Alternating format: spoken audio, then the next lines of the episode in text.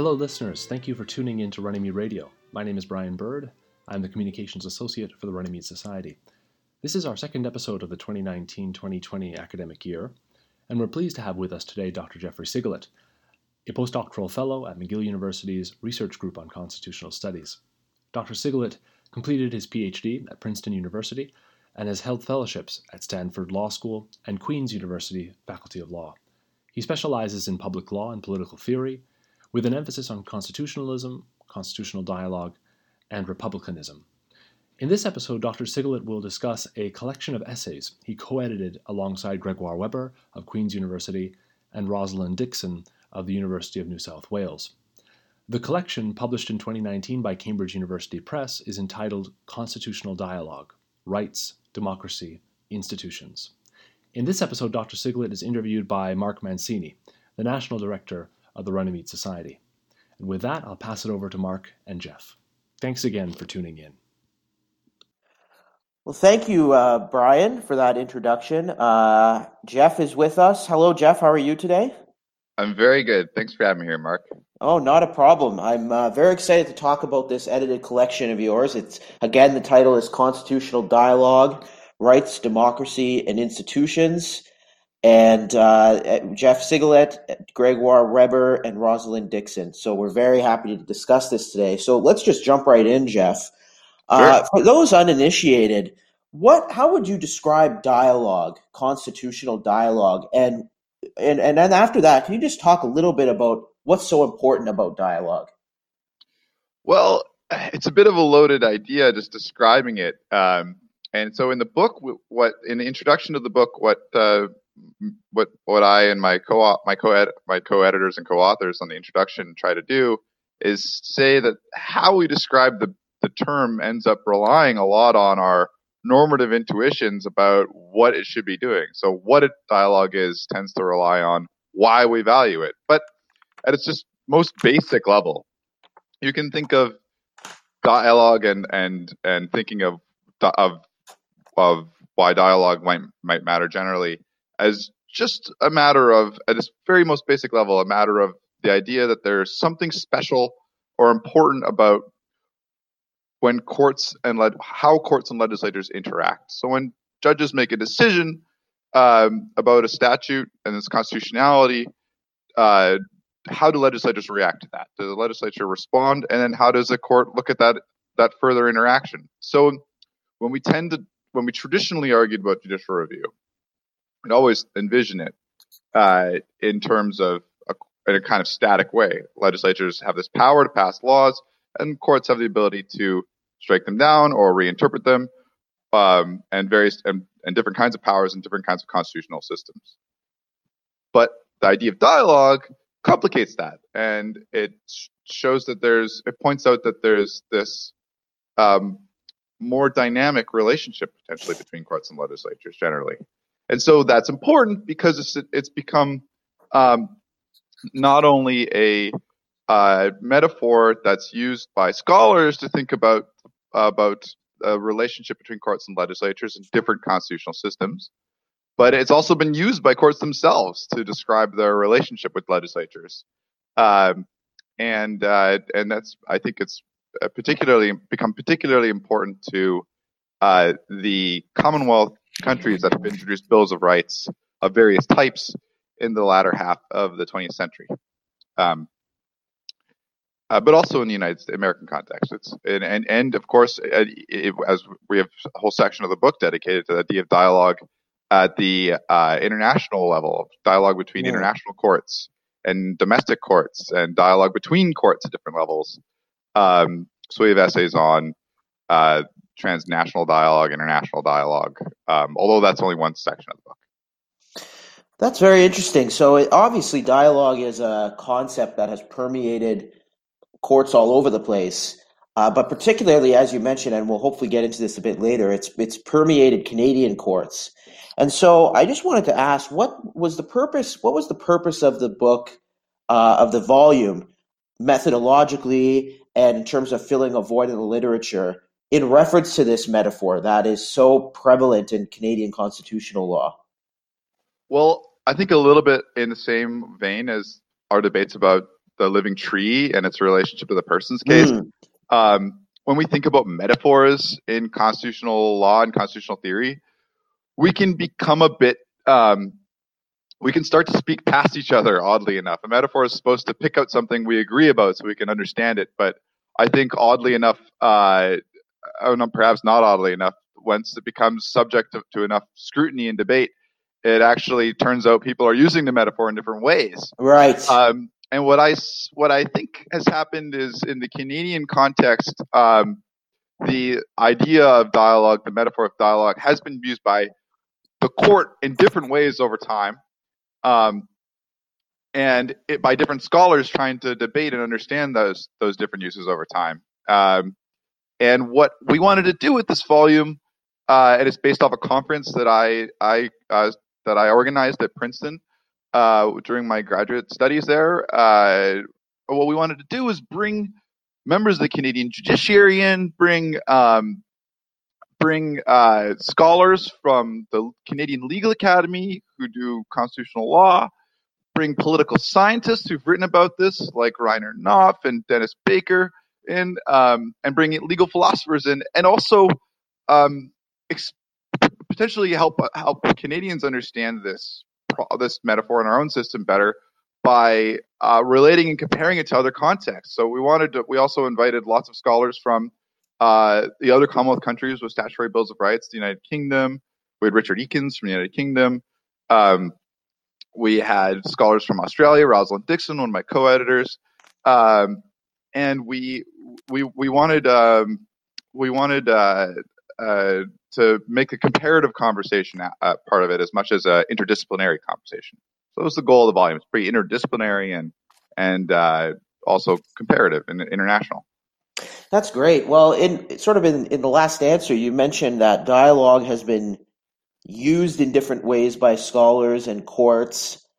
So that gives it a bit of a slippery character, I would think, uh, similar to the living tree metaphor that that many of us at Runnymede talk about so much. So I was just wondering if you might be able to give a bit of a a bird's eye view of the different ways in which dialogue has been used. Uh, maybe just some of the ways that courts have used it or scholars have used it. Sure. So why don't I just say, uh, give a brief, the, the sort of facts on the ground of the way the sure. court, the Canadian Supreme Court has used it. Sure. Uh, and, you know, it's been used in a couple of cases, in a number of cases. Um, but I think there's two standouts. Um, there's sort of like the high water mark and the low water mark, uh, in a way. What, and the high water mark, um, it had been er- used early, even earlier in cases like Vriend. Um, but I think the high watermark of dialogue talk came in a case of the Queen and Mills, um.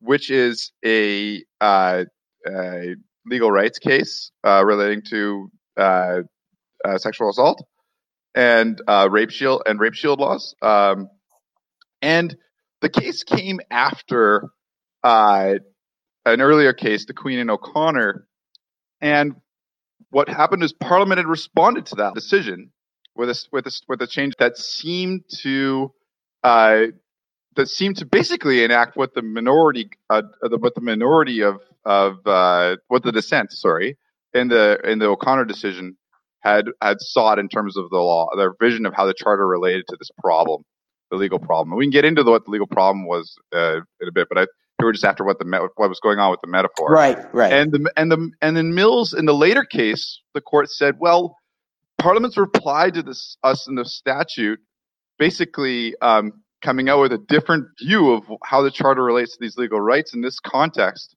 um, and we're okay with that. That's a the that's a the, the Parliament is in a dialogue with us about what the charter means, and it's it's it, it's this, and what and what the charter means isn't something we have a monopoly on. They indicate that they that they indicate. I'm say in so many words that they have that they don't have a monopoly on charter interpretation, but they say that it's up to Parliament to engage in a dialogue with us about the meaning, about elaborating the meaning of charter rights in these kinds of hard cases.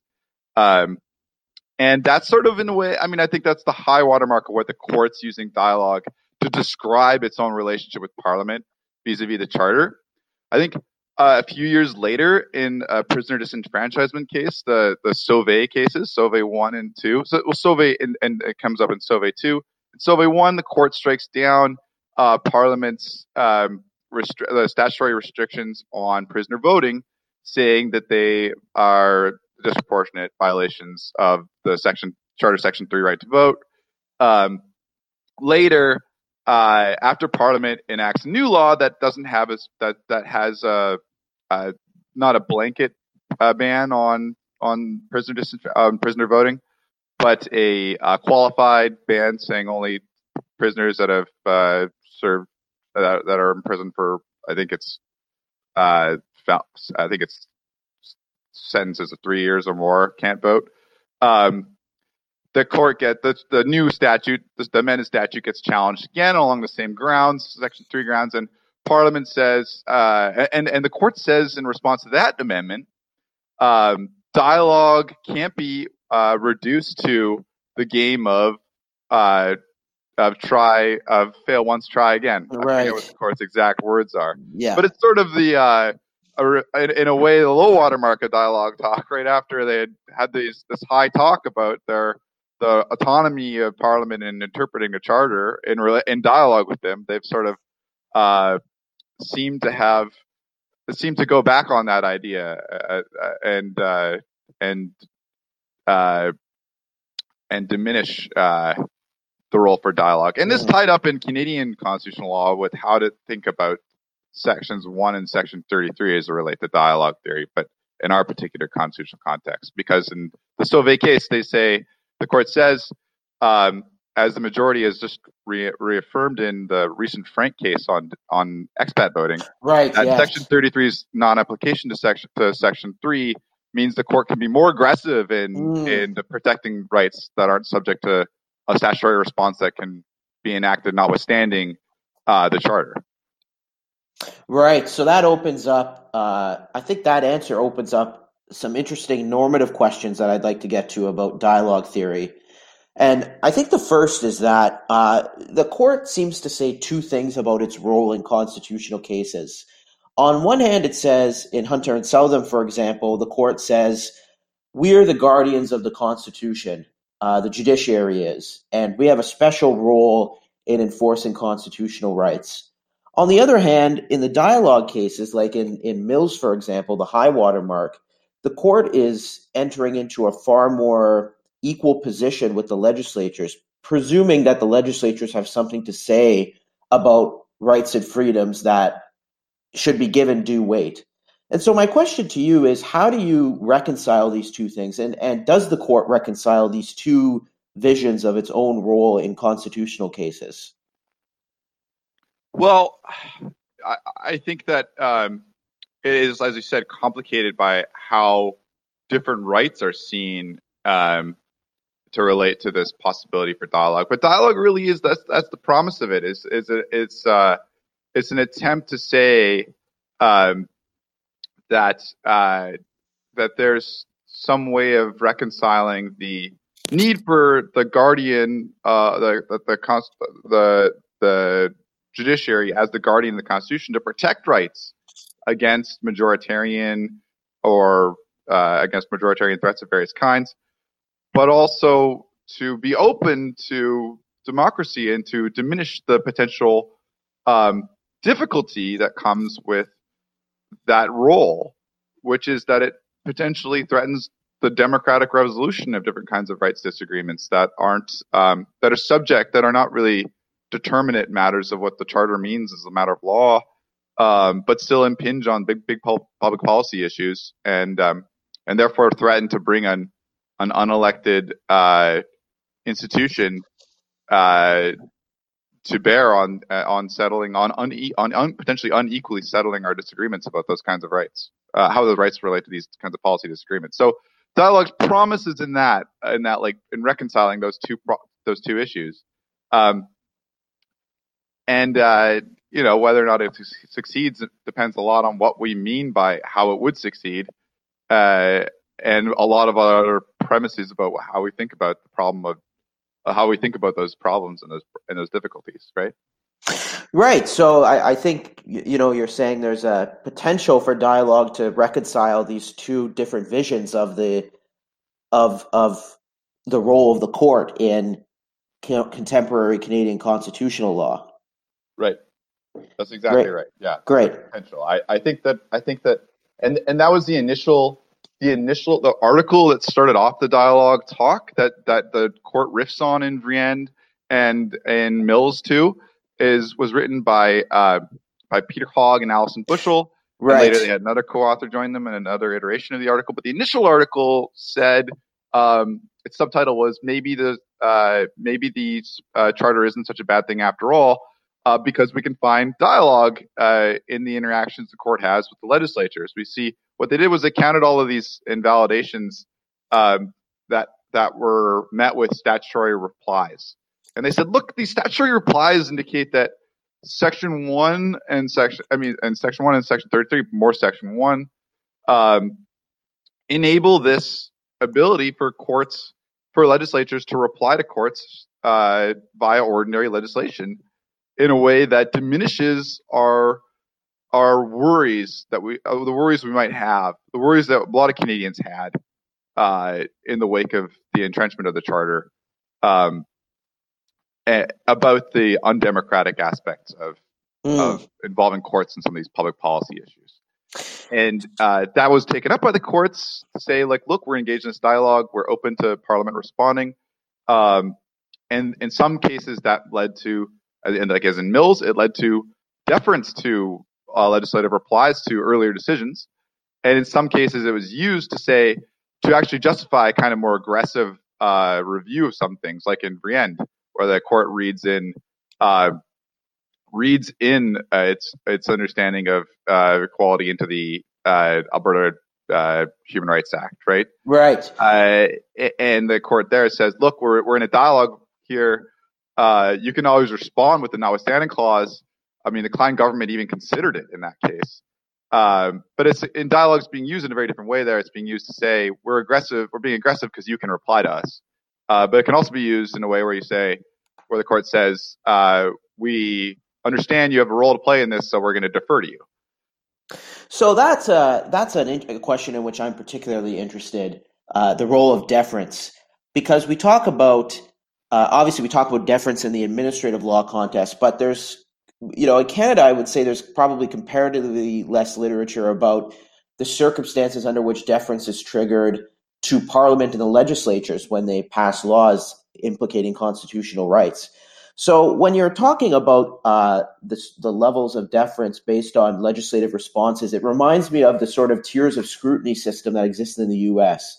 So, right. are you of the view that th- this is a you know, it makes sense to defer to legislative responses like on the second go around? Or should courts be applying a uniform standard review to all instances of legislation that implicate constitutional rights and values? So that's a great question. Um, uh, I I am of the view, and when we get into this, we talk about my chapter in the volume. Mm. my view is that uh, that there is some deference owed to a statutory reply to a uh, to a uh, earlier decision about the charter that implicates it. I don't think that that means that that should be blind deference. Um, I think that it's it should be primarily oriented towards the possibility that the court sh- can make a mistake about what the law meant in that context. Um, and and so I have a kind of I have a my view is a little more. Some might call it a, in a derogatory way as formalist. Uh, mm. Others might say, uh, you know, that I'm a little more positivist in my orientation about this. But I think that the deference isn't this thing that's politically owed to anything, uh, any legislative reply to an earlier charter decision. You know, if the if if it's a like a blatantly uh, unconstitutional uh, law is passed and, chart, and the court strikes it down, the court owes no deference to a response that tries to enact it again. Um, mm. And in that sense, I don't believe in uh, this kind of idea that there should be some political uh, uh, second second uh, deference to second uh, to replies, to legislative replies. But I do think that there's the, the court can be wrong. The court reverses itself uh, the court overturns its precedent, and it does it. In, actually, it's done it in a, in a fairly astonishing rate in the last right. Yes, exactly. And if the court can overturn itself, then why wouldn't why wouldn't we expect the court to potentially, uh, if the court can make mistakes, then why wouldn't we expect the court to potentially learn from learn from Parliament about what mistakes it might have made in the past? Well, it's a great point, and I, I think you know if we take the instances of dialogue seriously or the metaphor of dialogue seriously, we, it would lead us to conclude that the legislatures do have something to say and that they should be permitted uh, to contribute to the conversation, and that courts should perhaps pay respect to those contributions. Right, right. So yeah. Uh, we're just wrapping up here, uh, Jeff. But I did want to ask you one last question, and it's about your chapter in the in in the volume. So could you tell our listeners a little bit about uh, what you were getting at in your chapter in the volume and uh, why you think it's important? Well, uh, what I try to do is theorize a bit more about what people are after when they value dialogue to differentiate um, we talked about some of the ways the court might talk about it to justify what it's doing by a dialogue and and what's going on in some of the literature about it and i think that what you can tease out uh, three different values three different reasons you might want dialogue that are that are really distinct. And one uh, but but but two of which can overlap to some extent. The third is very i think is quite distinct. Um, and the three reasons are the first reason is that you might want dialogue as a kind of means of contesting and smoking out bad justifications and prejudice uh, and majoritarian tyranny lying behind laws relating to rights. So this goes with like the more preemptive use of dialogue, right. where dialogues used by courts to say like, look, we're really trying to smoke out what's going on here. You can always reply, and then that contestation will will maybe figure some things out about what we're really up to.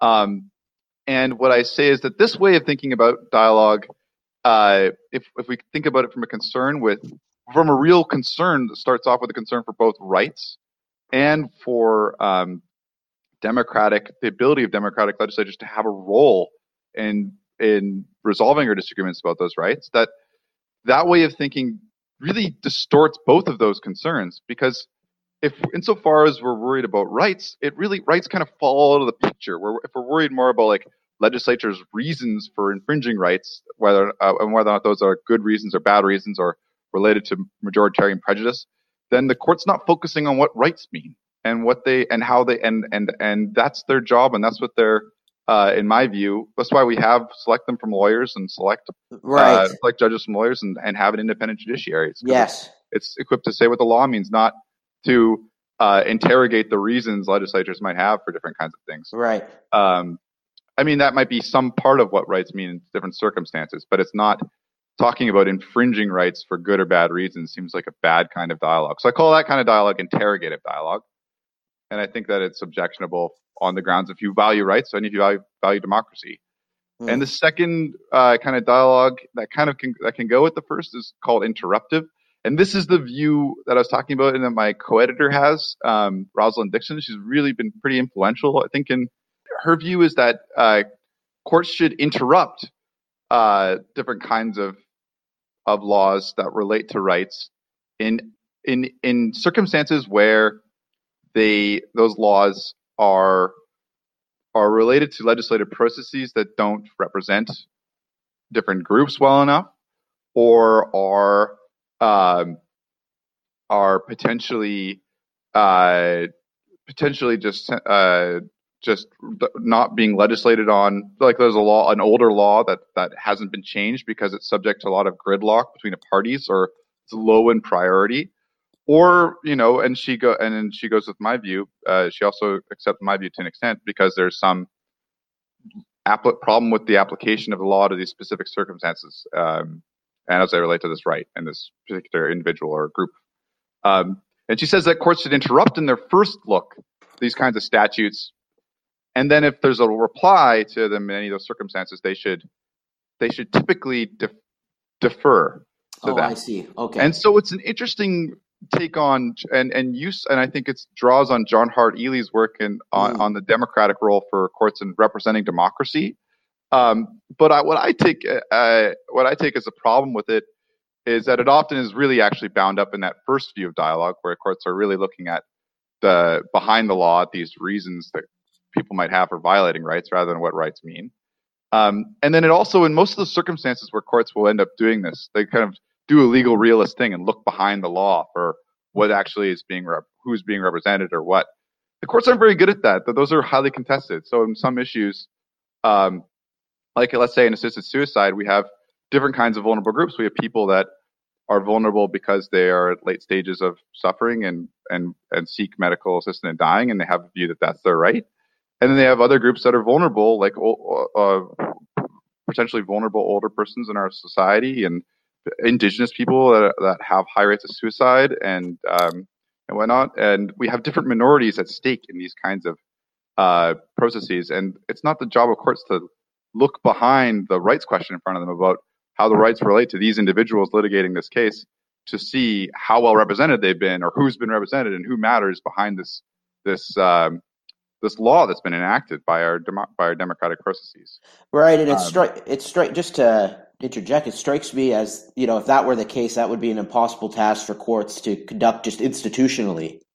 It's very difficult, and they, and when you yeah. think about like their capacities, like their institutional capacities, where we limit courts to the facts of the trial world, which can be pretty narrow and related to just these circumstances, right? Right. When you have when you and and by and we can contrast that, I think we always tend to look down on legislatures, and you know, I don't disagree with like all lots of the problems we have, we have with our, with Parliament and, and the provincial legislatures.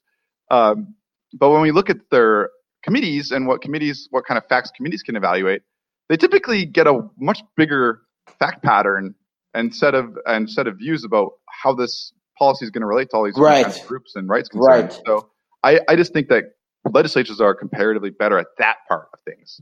Um, and so that leads me to my view, which I draw on, on James Madison's Federalist Papers and, and Federalist 37 um, on, on his on his that's his contribution, not Hamilton or Jay's. Mm. And I say that look, dialogue really corresponds to this idea uh, Madison has, this Republican idea Madison has in 37, where he says that courts where where laws are indeterminate in the Constitution, they'll be liquidated um, or clarified. That doesn't mean liquidated. Doesn't mean like you have a fire sale and you sell and you get rid of it. It means like they're clarified, right? Um, and constructed. And I say that that's the best word to use today because liquidated will confuse everybody. That could that constructive dialogue is what we really want. We want courts to not um, not and, and Madison has two conditions for liquidation for construction. He says one is that it won't concern any determinate right. So things that are just clear in the Constitution like let's say the president's age, you know, whatever. Or in our constitution, there's some things that are quite clear too. Uh, those things they're not those those clear determinate rules can't be violated by no amount of dialogue should let courts uh, have courts let legislatures off the hook or have legislatures give up their responsibility for respecting those rights you know um, that's one condition of dialogue the second condition is that whatever that so dialogue should be about the indeterminate but still related to the meaning of that determinate law aspect of constitutional rights. And the second uh, condition he has is that it should be a back and forth. It takes the the the acquiescence of both branches um, yes. in a process that's open to them both. Right? It's not just the court says it and the and the legislature doesn't reply. So that's dialogue and everything, and whatever the court says is then democratic. Mm. It's that we have the expectation that if legislatures disagree with something they're going to enact it. Um, they're going to enact a reply.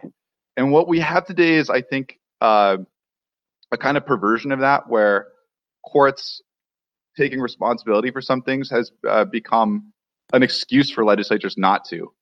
Uh, and, right. and when we think about what we all, we're really, I mean, I think that's correct. Everyone's very interested in the potential flaws legislators have, the realistic flaws that their problems with the ways that they deal with rights and the way that they are accountable, the way that they're held responsible for things. But oddly enough, when people talk about the solution to that, they kind of uh, they tend to say, "Oh, well, another institution will solve it. We'll have the courts come in and, and take over." Um, but in some sense, I think that's made the problems what we talk about in Parliament and talk about in legislatures worse, because Canadians and because Canadians uh, representatives can then say, "Well, that's up to the court. Like we don't really we don't really have to care about that. We kind of just will enact this and see what happens." Um, and it's impoverished our rights discourse. And I think that that third kind of dialogue could do something to to uh, take an American idea and uh, and improve uh, the country that uh, that James Madison invaded way back when. well, on on that note, uh, Jeff, we're going to conclude our discussion for today. Uh, thank you again for taking the time to chat about your volume. Very interesting stuff. Uh, again, uh, the the volume is called Constitutional Dialogue, edited by Jeff Sigalet, Gregoire Webber, and Rosalind Dixon. Uh, so this concludes our second episode for today of the Runnymede Radio podcast. Thank you to all of our listeners, and stay tuned for our next episode coming up soon. Bye for now. Thanks, Mark.